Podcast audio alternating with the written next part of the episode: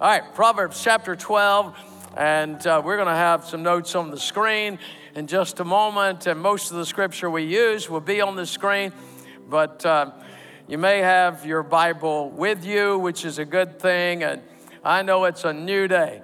Uh, the Bible is um, on the phones, and so a lot of our staff read the Bible on the phone. Uh, I still like to read it from here, the Holy Bible, right here. All right, so uh, anyway.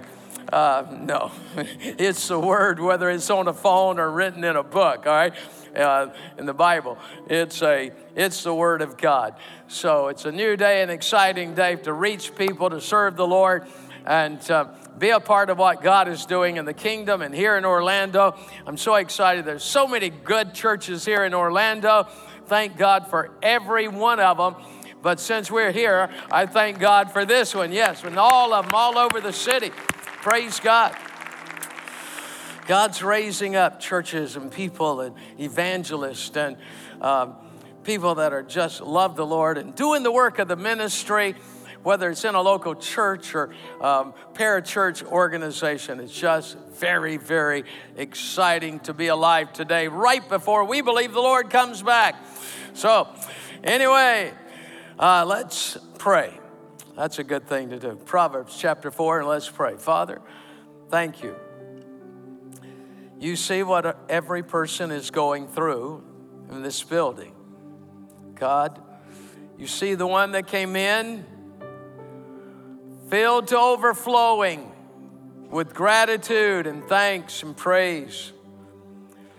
You see the one that walked in trying to figure out how they're going to make it through the next week or so.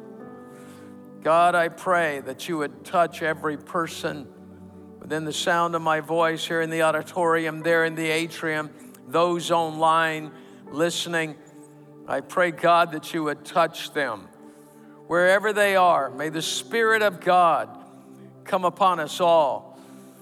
Cover us, God, with your glorious presence. May the Spirit move upon our hearts, touching us, helping us, challenging us.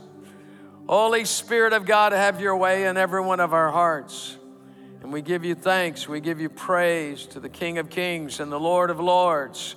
Blessed be the name of the Lord God Almighty. Proverbs chapter 4. Solomon, of course, writing most of the book of Proverbs, and as a result of a simple prayer, a simple prayer, but a profound prayer. Think about it. It uh, came as a result of a dream in the middle of the night, and so he prayed a prayer, and instead of asking for riches or uh, fame, he asked for wisdom. And as a result, God gave him riches and gave him fame. Uh, still, uh, a good portion of the world's population today still knows who Solomon is and some of the things that he did and the, the wisdom that was expressed through his life and his time as king. And yet, with all that great wisdom, toward the end of his life, there was a drifting away from God, brought about as a result of the wives that he had brought into his life and let influence him. And so there's no indication that Solomon um, uh, lived a righteous life at the end of his life. Uh, to the contrary, there's evidence that seems to appear that he turned to away from the wisdom of God and uh, away from righteousness. So, how sad a great story that started great uh, ended in a, in a tragedy. And so, God help us to have wisdom. So, we go back. Uh, just because somebody fails doesn't mean we fail. Amen? And uh, we go back and we look and see that important part of that prayer. And so, I want us right now to pray again because I want everyone in this building and listening online and in the atrium, I want us all to ask God for wisdom. All right? So, in just a moment, we're going to pray. And I, I believe that as you pray this prayer, and sincerity that God is going to answer this prayer. And some of you are facing situations and you don't know what to do. Well, right now, we're going to say, God, give me your wisdom. And God knows how to do everything. And God knows what to do in every situation. So let's pray. Father, in the name of Jesus Christ. Just pray out with me loud. Jesus, Almighty God, we ask you for wisdom, Lord God. You said, if any man lack it, that we're to ask. And so I pray, oh Lord God, that you would give me wisdom. You would give every person that is asking right now the wisdom of God for our situation, our life, our destiny, your will in our lives. We thank you and praise you for that wisdom in the wonderful name of Jesus Christ our Lord. Amen. Amen, amen, amen. Now anticipate, anticipate that wisdom is going to flow through your life, and especially in those situations where right now, tonight, you need uh, the wisdom of God. It's available to you as you've just prayed. All right. Solomon was, of course, addressing future leaders in Israel as he wrote these uh, words on the book in the book of proverbs he was addressing young men future political leaders governmental leaders in the uh, uh, kingdom uh, young men but his children also his children. So um, God is speaking through Solomon. Who's going to teach, and let me strike out the end, or who's going to teach our families? Today, uh, we can't depend, though, thank God for a good youth ministry, middle school ministry. And uh, we are planning, for those of you that attend on Saturday night, we are planning, hopefully in January, to start up the middle school ministry on Saturday night so that kids that don't want to get up can't hardly get up on Sunday morning, we can get them here on Saturday night, right? We want to do our part in training and instructing children and uh, uh, teenagers and young adults uh, and college age students and the voice uh, in our classes and our services teaching and guiding young people. And that's what Solomon is doing giving wisdom from God to the next generation. So, who's going to do it? But it's not enough just to depend on the church. You and I, or you that still have children at home, ours are grown and gone. Uh, but they're, well, some of them came back Sunday night, they've already gone. Uh, tomorrow night, pray for Alice, she's still not feeling well, but five of our grandkids. Joshua and Mandy's uh, coming in with five of theirs. It's going to be a blast. Pray for me. All right. So anyway, it's uh, no. I love them to pieces, and they love me. And and uh, when they love you, they want you to play with them. So pray for me. All right. So anyway, who's going to teach your your children? Who's going to teach your your kids, your teenagers? You are. You're going to be the main teacher in their lives, not a class here. That's uh, that's beneficial, of course, but that is additional to your teaching and guiding and directing their lives, which you have the opportunity every day and every night of your lives. Take life situations and use them for the glory of God for a biblical application in their lives. All right, God holds the mother and the father responsible to cultivate a spiritual atmosphere in the home so that a child can come to know the Lord and learn the first principles of wisdom for godly living. So much so that as they get older, they're going to be steadfast. And, and listen, some of you, your children, you did your best, but they temporarily turned away. Well, you've trained them, you've taught them, and uh, one of these days they're coming home. Amen. Spiritually, they're coming back. You just claim that, you confess that, you speak that because that's biblical, all right? So don't you ever say, I don't know if they'll ever come back. Oh, yes, you do No, They're coming back to the kingdom of God where you have taught them and embraced them and surrounded them with truth. Well, the teacher listed, or Solomon listed his parents in verse 3, and we'll read it in a moment. He credits them with the quality of life that their wisdom provided him. He recommended that true and tried wisdom then to his children. And so the family cycle continues. Number three, he encouraged them to follow the example and teach their own children. So, David, though, um, David obviously wasn't a perfect dad. He was, uh, as we talked about last weekend, he was a great uh, um, forgiver. He uh, forgave uh, uh, Saul when he was trying to kill him. He grieved over his death. Um, he sang his praises. So, um, David was a great man with a forgiving heart. But then, if that is not automatically going to transfer to our kids just by their observation. No, we need to take those principles and teach our children that it's good thing to forgive. As we talked about last Sunday, that we say, see, son, We're going to forgive in this situation. Um, and when something else comes up, we're, we're going to make this right and apply biblical principles. I've told it before, but when my son was, I don't know, about five or six years old, um, he came to Faith Christian Academy, and there was some there were some little heathens here that were trying to influence my son, and uh, so uh, he was maybe a little bit older than this, but the man down the street from where we lived at the time came down, and someone had told my son that if the lugs on a car tire were, were worth money.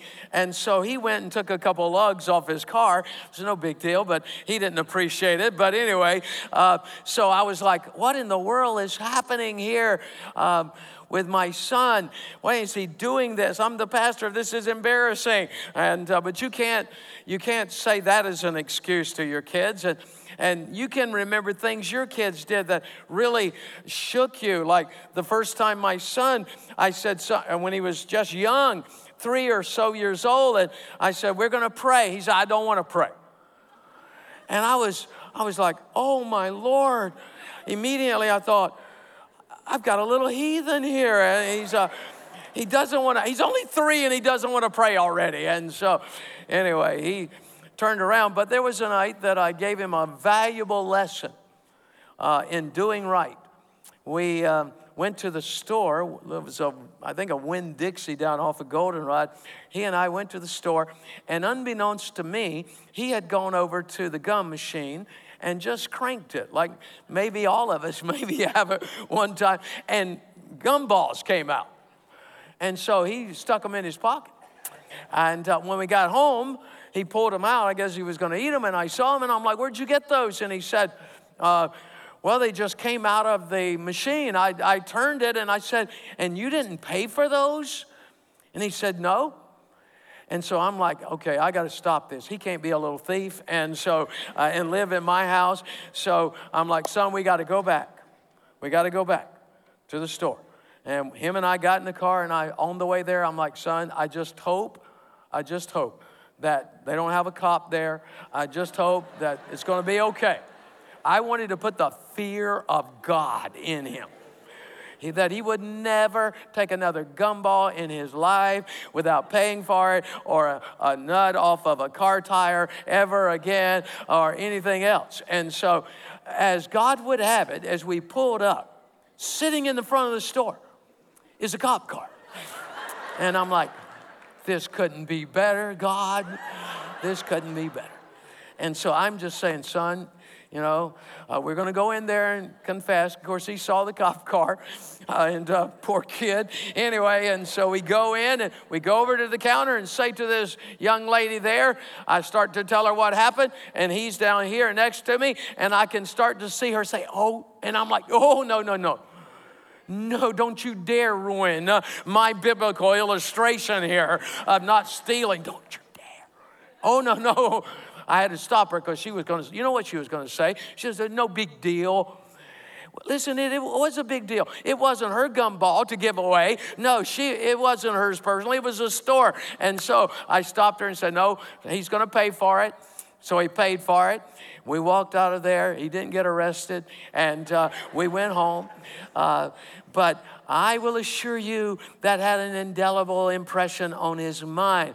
So you take the lessons that God sets up for you in life, and there will be many, and you talk to your kids about it. You don't scare the living daylights out of them with a cop car in the front of the store, but, but uh, anyway, you use illustrations of life to speak wisdom into their lives and into their hearts because we don't want them to grow up and be a thief. We want them to grow up and be economically responsible. We do want them to grow up and move away and not live at our house till they're 55. All right, we don't want that.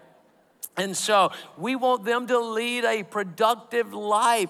We want them to raise their own children and teach the principles of God to their own children so that their children will grow up and have families and, and teach the principles to their children. That's what we want to do. And so don't be fearful of yours if they're not serving God right now. You just keep claiming it because they are going to come back to God and they're going to influence their children for the kingdom of God. All right.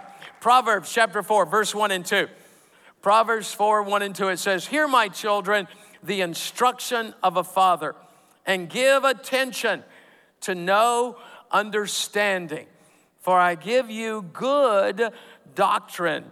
Do not forsake my law. I give you good doctrine, good principles of which to live by that God has laid out before us. Good principles. That's why we need to be people of the Word, knowledgeable in the Word, so that the things that we believe are cemented in our heart by the Word because we believe them because of the Word. Well, you know, we've got to break any bad cycles in our families.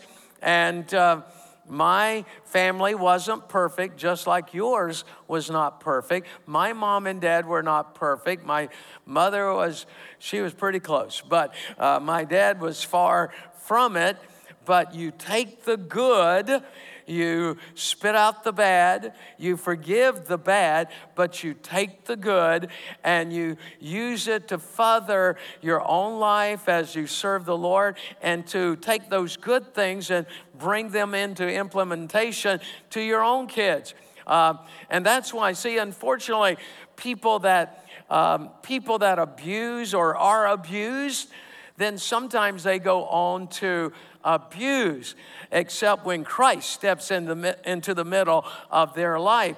Uh, years ago, there was a young lady that was placed in a facility, and she was having some issues. And, and I was talking to one of the people there, and they found out that her father was an alcoholic.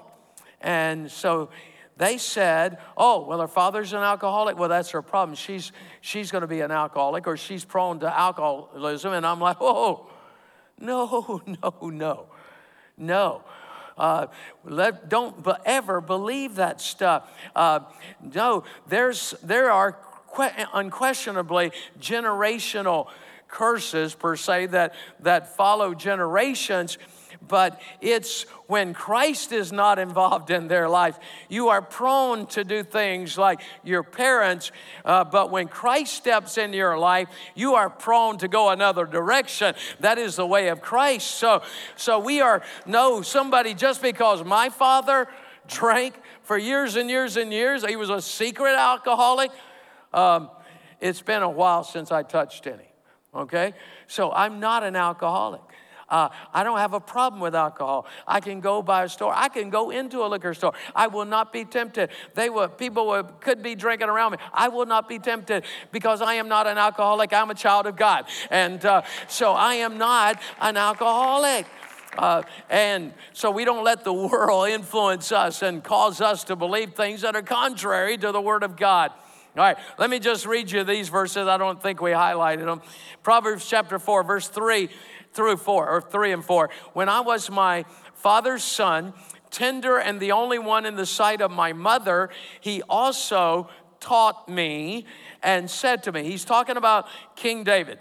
That King David taught me and said to me, Let your heart retain my words, keep my commands, and live. He also taught me and said to me, um, David was a good man. He was a man after God's own heart, but he did not, he failed in some areas of raising his boys. Now, he had a lot of boys. I don't know exactly how many, but he had seven wives, seven, um, and uh, had several sons. Uh, he had some of them that he uh, was not the best parent to, maybe because Amnon ended up raping his half sister, Absalom. Ended up turning against his father, as loyal as David was to King Saul. Absalom totally betrayed David and lost his life as a result. So there were some issues there. Uh, King David uh, had, we know, seven wives. He may have had concubines, but uh, I'm not sure about that. I don't know any reference to that. Seven wives. Of course, what parents sometimes do in moderation, their children do in excess. So then Solomon comes along and he has how many wives? Not seven, but 700 wives and 300 concubines. No wonder he fell away from God. Anyway, and so 700 wives and three, because those wives turned his heart away. Many of those wives were from foreign lands and they served idols, and, uh, and there were spirits at work there in that worship that they were committing or involved in. And so they turned the heart of Solomon. Well, uh, so David did, though, talk to Solomon. I'm not sure when this was occurring. I don't know if it was a regular occurrence because, uh, abs, uh, because he was certainly one of David's favorites. And let me stop there. We are not to have favorite children.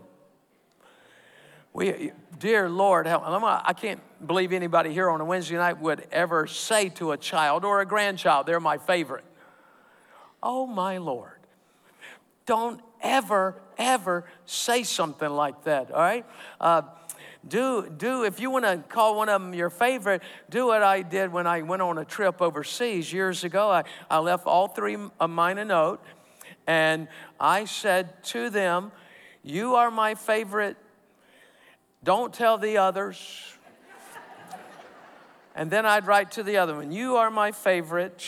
Don't tell the others and to the third, You're my favorite, but don't tell the others. Of course, they told the others. And so, and they all found out they were my favorites. So, and Alice and I, nine grandkids. But uh, of course, we're not going to say one of them is our favorite because they're all unique gifts from God to our lives and to their parents. Well, King David took time to have conversation with his son. Men, I challenge you. Those of you that have small children at home, those of you that have teenagers, I challenge you. Talk to them more. Maybe, maybe you're a reserved man, but talk to them more. Trust me in this. I, I didn't talk to my kids enough. To be honest with you, how does that, how is that even possible as a pastor? Looking back, hindsight is 2020. Uh, and uh, we can see things looking back that we didn't really see in the thick of it. And so now looking back, I realize I should have done this and that. I, I, I, I should have told my daughters more often. They were beautiful. I, I should have spoken words uh, more because they want to hear words. Words have life. Uh, and so we speak over their lives words uh, that are powerful. Well, there are a lot of problems today in America with teenagers. There are, I just read an article on how teenagers, so many teenagers are depressed. And I'm like, how in the, what in the world is going on? I came across an article that I thought I would just give you quickly. For those of you, how many of you still have kids at home? Let me see your hand. All right, all over the building. Here's some reasons why teenagers have um, so much anxiety today. And of course, this person is blaming it uh, too much on the parents, I believe. But anyway, they say, and I believe this electronics offer an unhealthy escape.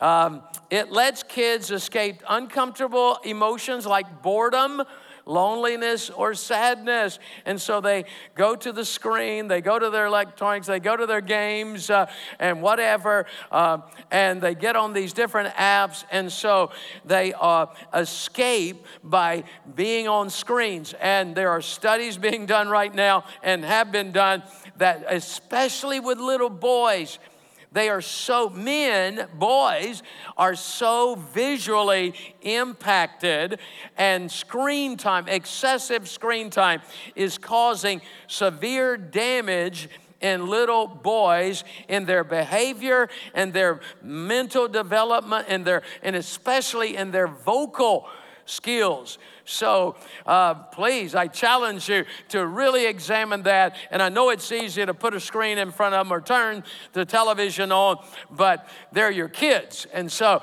do everything you can to make sure that uh, they get the affirmative things they need and don't escape into the world of electronics. All right, number two, happiness is all the rage. Some parents think their job is to make their kids happy all the time. I'm sure no one here. Use these if you want for somebody that you know, all right? Number three, parents are giving unrealistic praise. I read this and I thought, oh, well, that's probably true. All right, you're the fastest runner. You can do anything in the world. You can on, on and on and on and on. Overdo praise, unrealistic praise. Uh, I understand encouragement. I, I understand uh, saying positive things to your kids, getting them to dream about big things, but saying things that are untrue about them can also lead to feelings of not meeting the expectations. Number four, parents are getting caught up in the rat race.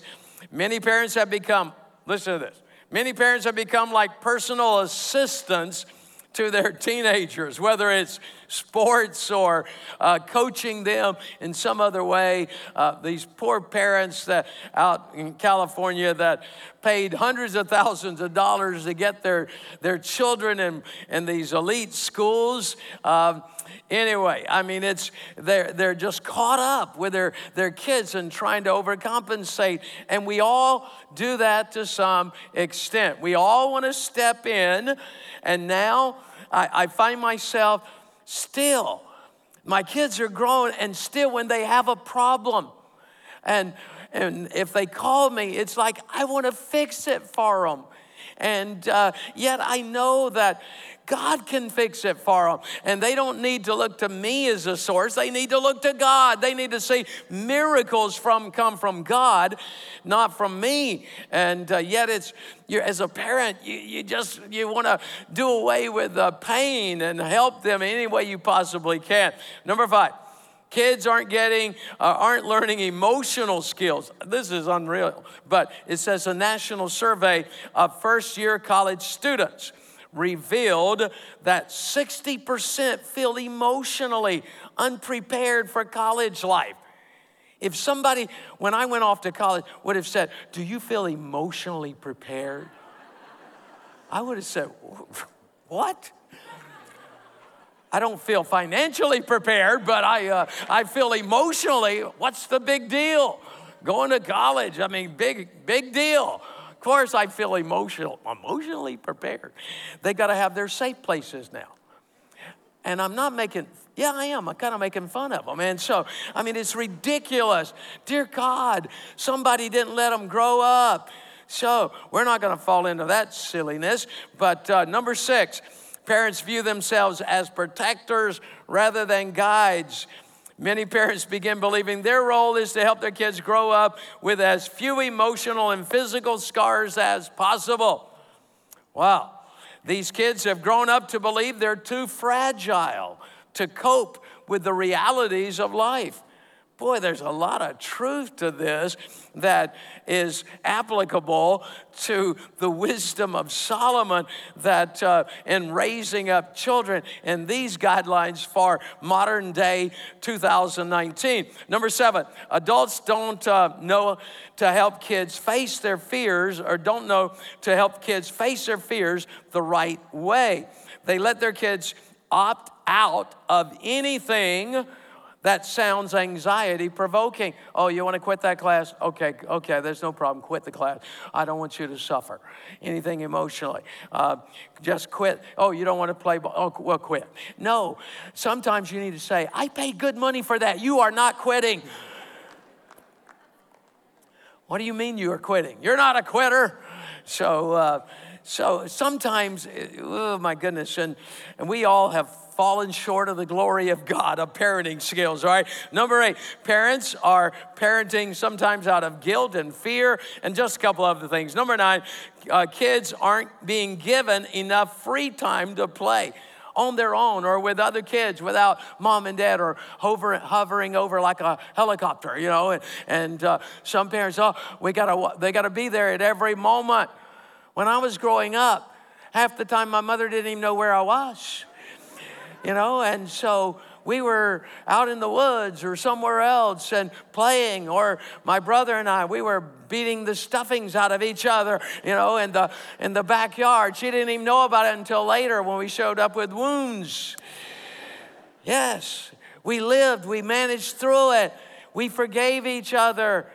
We hurt each other. I shot him with a BB gun. Yes, I did. And he deserved it. It was in the, you know, it got caught in his pants. I didn't shoot his eye out, but anyway. Um, but I mean, we, we overcame those things in the rough and tumble of life. We don't need parents, oh, you know, uh, babysitting every single moment of their lives or existence with their kids and making sure that no harm comes to them. Sometimes, anyway, I won't go there. All right, number 10 family hierarchies are out of whack. Okay? Kids, even though they act like they want to be the leader, they really don't. They want their parents to be leaders. And even, and, uh, but when there is dissension in the leadership hierarchy, when mom is not listening to dad and dad is not uh, discussing things with mom and mom is not agreeing and she's you know telling that mom and dad are getting in a fight because, yeah, dear god have mercy let me say something here uh, biblically speaking, wives um, are to be uh, caring and husbands are to be, or wives should be respectful. Husbands should be totally loving as Christ loves the church. And they discuss things, they don't argue, they don't disagree in front of their kids. Uh, they, don't be, they don't fight in front of their kids. No, I, I said that. They don't fight in front of their kids. You want to fight, go to your bedroom and fight, all right? And close the door and uh, fight, yell at each other with a whisper, all right? Learn how to do it right. Some of you don't know how to do it right. You yell at each other and right in the kitchen in front of God and your kids and everybody. And uh, go to your bedroom, whisper, fight it out, and with a whisper, all right? And then grab each other, hug, kiss, make up, all right? Before you come out of your bedroom, all right? Anyway, where am I at for heaven's sakes? Okay. Um, okay. Somebody needed that. I don't know who, but somebody needed that. Uh, Oh, I know where I was going. Okay, wives, uh, don't look at me bad now, all right? Because I'm telling you. Somebody has to make the final decision. And if there is disagreement, I'm going to tell you who gets to make the final decision. God does. And God says, I delegate the man to make the final decision. So, if you're going to go by biblical principles, I'm feeling a little resistance here. I'm just telling you, I'm, I'm just feeling a little resistance. Uh, that's okay. You're going to get through it. You go to your safe place later tonight and pray through. You can get in that safe place and pray through. All right, so because it's it just throws everything out of whack. And ladies, um, sometimes he's going to make the wrong decision. And when, yes, we know. Okay, so we don't have to get too excited, but um, yes, he's going to make the wrong decision. And you're going to say, honey, I love you. I, I, I don't agree, but I'm going to, you know, you're, God's going to hold you accountable. And so I'm going to submit and I'm going to pray that even if this is the wrong decision, that God is going to turn it around for our good. That's what God wants to do. And you're never going to say when it fails, sometimes his decision will fail. You're never going to say, I, I told you so. I, I tried to tell you. You wouldn't listen to me. Next time, I guess you'll listen to me. You know? No. Next time, you're going to do the same thing. If he says, We're going to do this, no, I don't, you know, this is what we're doing, period, end discussion.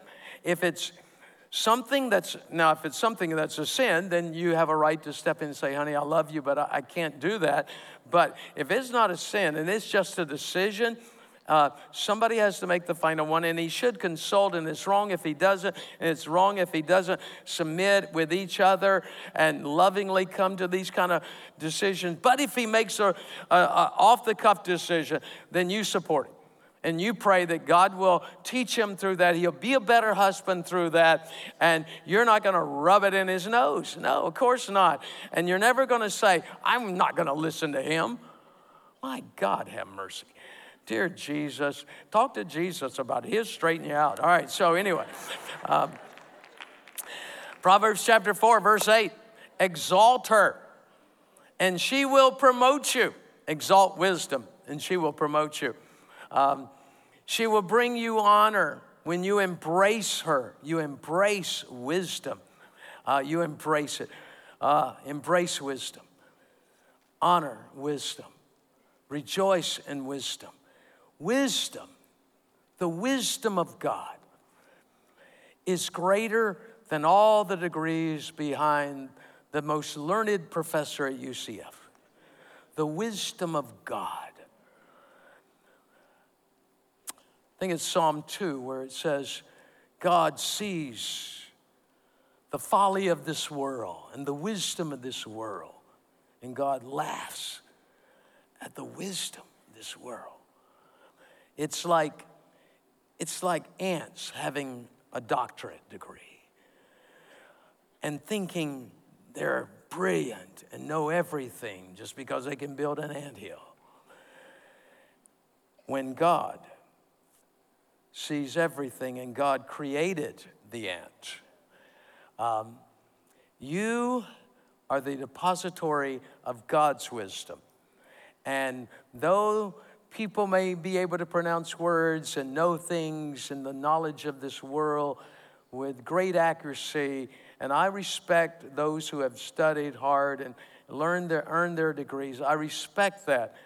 But I don't respect the attitude that they would think somebody that believes in God, that believes that the Word of God is God's Word. I don't respect someone that would say that's folly and foolishness to believe in God you've never seen.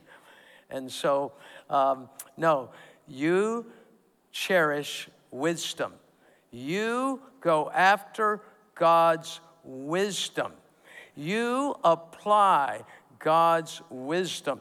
You keep doing what we did at the beginning of this service, asking God for wisdom. And God will use you in incredible ways. And you will know things that others that don't know God will never know until they come to know God.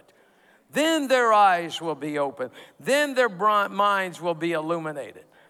But you and I get to walk around with His wisdom, and we don't get proud of that. No, even if God uses us, even if, uh, uh, even if we in a situation expand, expand or expound on that wisdom, and others are greatly impressed. No, we're like, huh, I am nothing, God is everything.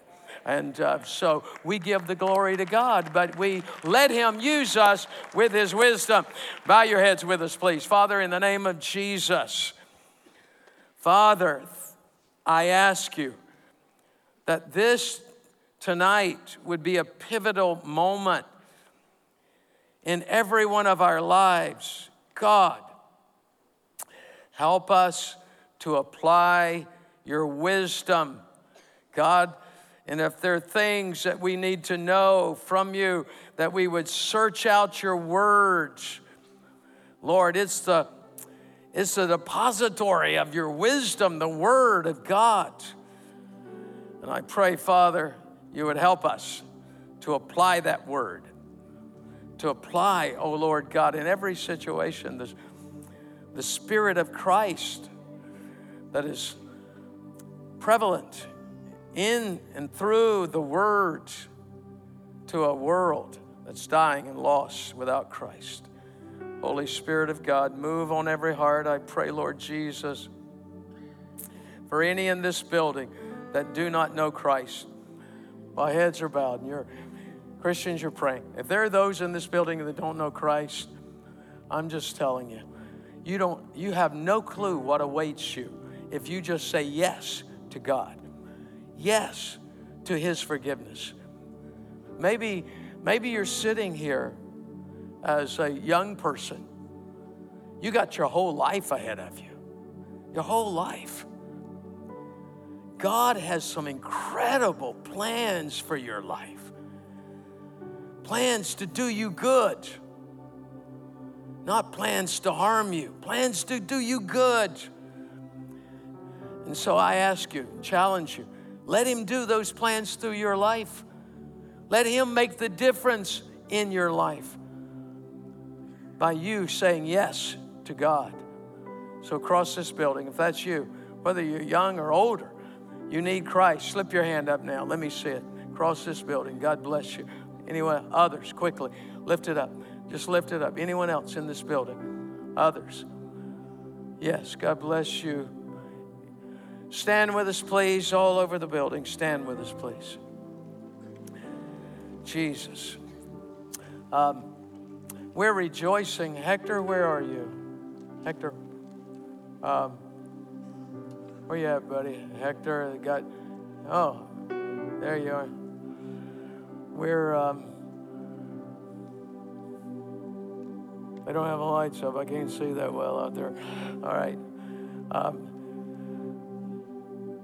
we're, we're going to try to um, we're going to try to get it on a recording and and um, we're speaking on a thankful heart this weekend.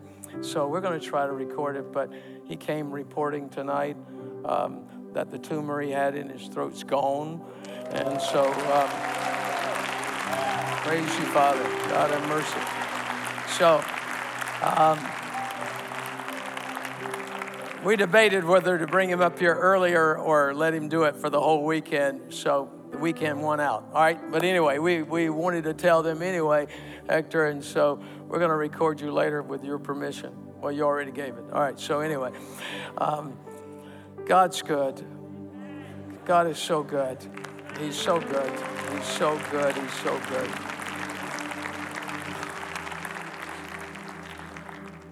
And we're we're believing for more miracles to happen, for miracles just to happen throughout this body of believers, just miracles being poured out.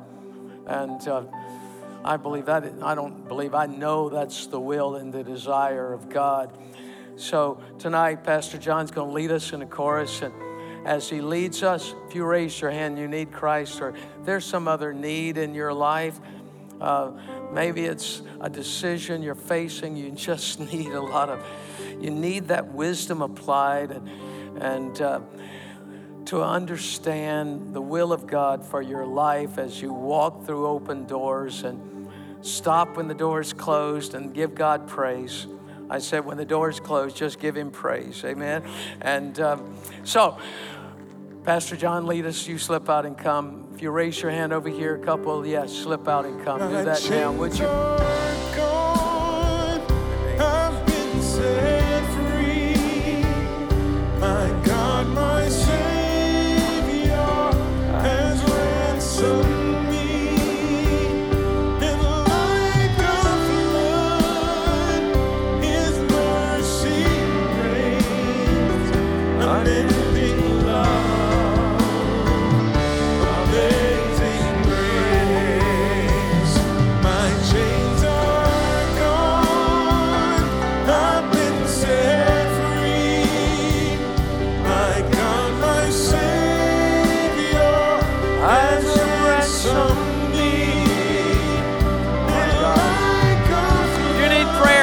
Out and come. Make your way here. You raised your hand. You need Christ. Slip out and come. Father God, in the name of Jesus.